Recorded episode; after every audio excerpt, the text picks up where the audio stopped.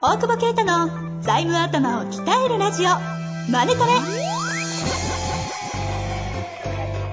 ビジネスにおいて欠かせない財務戦略ポッドキャスト「財務頭を鍛えるラジオマネトレ」では財務のスペシャリストである税理士の大久保啓太が経営者をはじめビジネスパーソンが知っておくべき財務やお金に関わる情報をちょっと辛辣ながらも分かりやすく解説します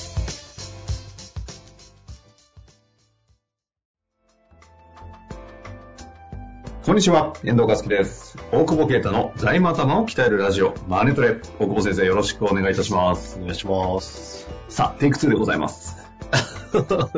ね、ヨタがうまくいかないからどうなるっていう。はい、私がちょっとリサーチ不足で、ボケーっとしてたら、取り直しって言われて。スプリーム売却話を話したら、何みた いな。全然追ってない濁せないですよね みたいな。よくわかんねえ。無理やり会話つないでいくんだよみたいな。藤原宏とか出してごまかしてみたそうら、そうそうそバレました。ういやー、すごいよね。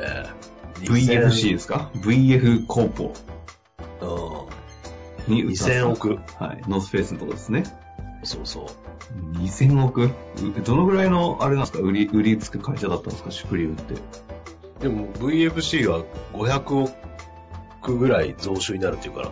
おー、でも500億持ってんだね。スプリームってね。確かにね。なんかすごくないなんか売り切れてていつも買えないイメージあるけど、はい相は当いはい売ってんだな。確かに大して物も良くないのに。なんかディスったの。いやいや。まあ、確かにね、別にシュプリームって入ってるだけだもんね。ですよ。あ今、やっぱ今この T シャツで、シュプリームで。下着に着てるわ。マジで。なんかリッチやん。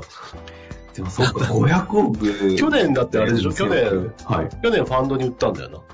知らねえ、そうなんですかえ、これ番組でもやったよ。やりましたっけでも俺その時多分間違えて、なんかビトン言ったがって、嘘そうですよ。ね。カはいーはライルだって、調べたら。い。VC ですかそうそう、ファンドに売ってて。あー。うんでそも、の時も500億。半分が、半分で500億。あー。だから、今回全株で2000億だから、倍だね。すごいですね。だからそれでカーライルも500億。カラジもさらっと稼いでるんですね。さらっと稼いでるし、この VFC だって株価上がってるからね、これ買って。あ今回の買収で今回の買収で株価上上ががってるる。んですね。すごいよね。し市場はポジティブですか。なん、なんだろうね。確かに別に材質も良くねえしってデ ィス。なんでこんな良くなかったっけって思わないなんか思。いますよ、毎度毎度。やっぱストリートブランドだもんね。いや、でも、あれ、のれんの話したのはいつだもう、大久保先生と話しすぎて忘れましたが、のれんトークどっかでしましたよね。のれんああ、なんかやったのれね。んの話をしたけど、まさにシュプリームなんてもう、なんかのれんの極みみたいな。だって売り上げの4倍でしょ売り上げ高ぐらい、ね、ブランドでね、うまくいってて売り上げ高、まあ、でもここまで来ちゃうともう違うんだろうな、全然。ああ、もう唯一無二だもんね。ねそうね、ストリート。え。超、ストリートの頂点ですか。焦点じゃん、これは、これついてりゃ売れんだもんな、スプリームって。 本当ですよね。 ついてなかったら単なるヘインズの T シャツですか。 すげえディスる ね。確かにそうだよね。だって小さい頃、シュプリームとかに踊らされた世代ですからね、大人になって気づくじゃないですか。何だったんだ、確かこにの買い物はちょ。っとさ、サプリームっていうやつがかっこいいみたいな。 あ ったよな。なんかちょっと発音良さげにするやつ。懐かしい。な どうでもいいな。財 小学校の頃財務戦です略かだねそれ。務戦略。あ財務戦略ですね。出口戦略ですよ。出口戦略の極みを見せていただきましたけど、スティーブって言うんですかいや、今見たけど。 だって創業。あ、違うか。俺、スティーブは VFC だ、ごめん。 違う違う。そういうまあまあジェビアだ、ジェビア。知らねえんだろうな、そんな の。知らないです、ジェビア。ね、幼児山本ぐらい分かりやすくしてくれたのかな それ日本人だからの話じゃないですか。いや、でもブランド名名前いじくれたわ。ああ、そういうこと あーね。これもうスプリームだけで今日終わりそうだけど。ああ、それでもいいんですけ ど、ダメですね。いいの質問いただいてるんでね、やりましょうか。はい。えっ、と、今日のご質問ですが、経営者の方からでして、結構なんか、うんなんだこれは。えっ、と、あこれ。業、業界特化の話みたいですね。ちょっとごし、えー読みたいと思います。はい競合他社が業界特化型の、えー SARS を開発、リリースして業界誌に掲載されていました。え資本金を19億円減資して20億を1億としたようです。えーこのようなことはよくあることなのでしょうか累計で100億ほど、えー調達してきたというふうに出ています。となってますが、ちょっと何のこっちゃって話なんですけど、ちょっと質問を整理していただけませんかね、これ。ああ、だから、はい。多分スタートアップの会社で、ほうほうほ資金調達を重ねていくと、う。うんうん。あの、大企業になっちゃうんだよね。何言ってんだっていう。 あの、今まで想定してないんだよ。はいその、えっ、と、やっぱり、なんていうかな。なんえっ、と、資本金が1億円超えてる大企業になるのよ。うんうん。で、税務上というか、まあ、いろんな他のも含めてさ、大体。で、そんなこと想定してないじゃん。資本金が1億になるなんてさ、やっぱ、コツコツコツコツこうなんか、ね、会社を大きくしてきたイメージでしょ。結構調達しながら。うん。ただ今のスタートアップって、いきなりね、時価総10億だとか50億だとか言ってさ、はいはい。まあ、詐欺みたいな こともあるんだろうけどさ、まあ、ね現実的に。お金を集めちゃうしますもんね。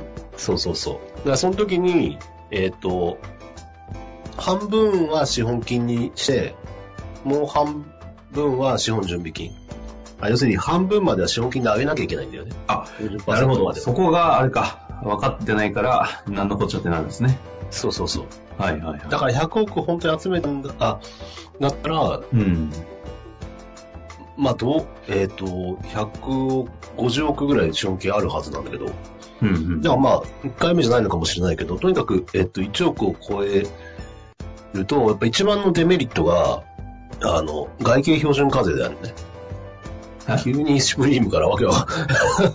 結構これ、原資って結構してて、なんはいか原資ってさ、すごいわ悪いイメージじゃん。うんうんうん。資本が減らすからっていう。ただ、ここでやってる原資って、資本金を資本準備金に変え、剰余金に変えてるだけなんで、そういう意味じゃ、その純資産の分の中でのやり取りだから、ほうほうほう。あの、特にか株価は下がらないというか、でも整理して聞きたいことがいっぱいありますけれども、うんやめて。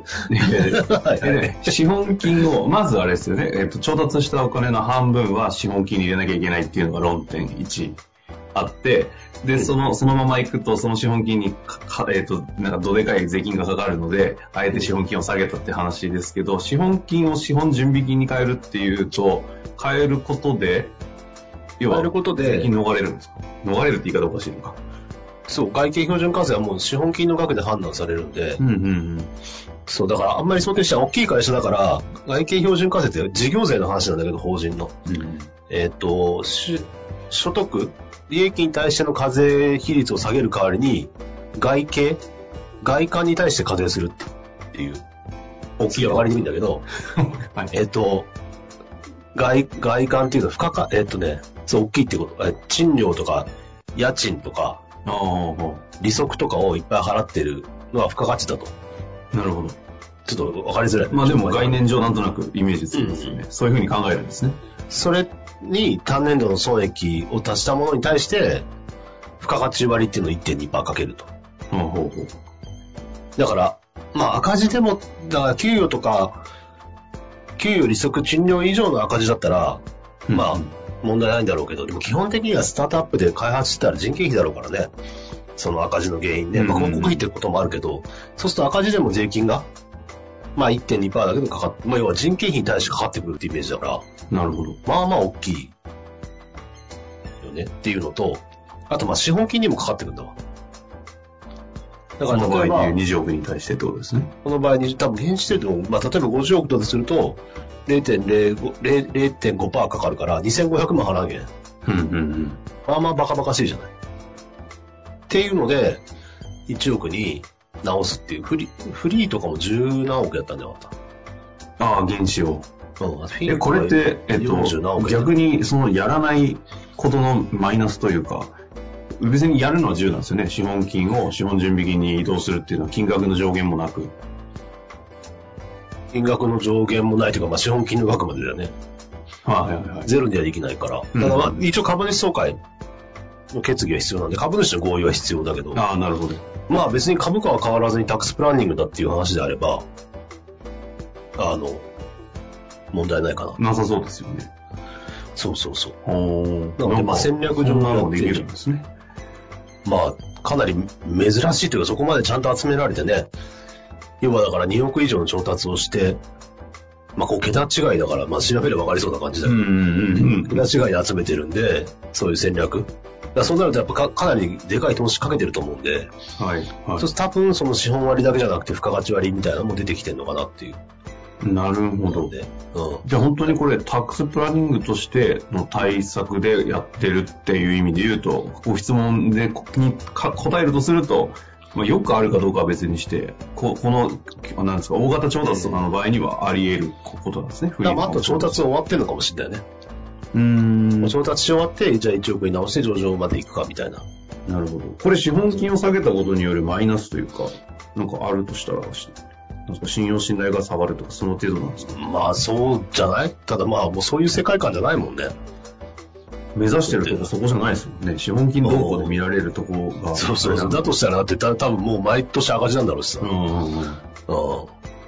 なるほど。そうすると非常にじゃあ、戦い方としては、彼らの戦いの目的からするうと、ん王道という感じなんですか。まあ普通にやってんじゃないタックスプランニング。うーん。うん、ただまあ周りから見るとね、わけわかんない。まあわけわかんないよね、多分ね。もともとその何十億集めたりとか、そもそもね。資本金のところね、あんまり考えないと思うから。はいはいはうい。ん。まあそうなんだって感じじゃないかな。ですか。もうこれはでも、もうズバリ回答いただきましたんでね。 変なズバリ回答してないからよく、あえよくあるかって言われたら、まあ、ここういう件に関しては、あるってことですね。そうだね。うん。ああ。ちょっとあれですね、雲の上の世界を垣間見た感じのそうかな。話でしたが、これ、最後、あ、そうか、あの、あれ、これをじゃあどう現実に自分たちの会社に生かすかって言われると結構難しいところですか、この件は。まあ、集めてからやりましょう。ということですね。ありがとうございます。はい。はい。ありがじゃあ今日のところはここで終わりたいと思います。大久保先生、ありがとうございました。とうございます。本日の番組はいかがでしたか番組では大久保携帯の質問を受け付けておりますウェブ検索で「税理士カラーズと入力し検索結果に出てくるオフィシャルウェブサイトにアクセスその中のポッドキャストのバナーから質問フォームにご入力くださいまたオフィシャルウェブサイトでは無料メルマガも配信中ですぜひ遊びに来てくださいね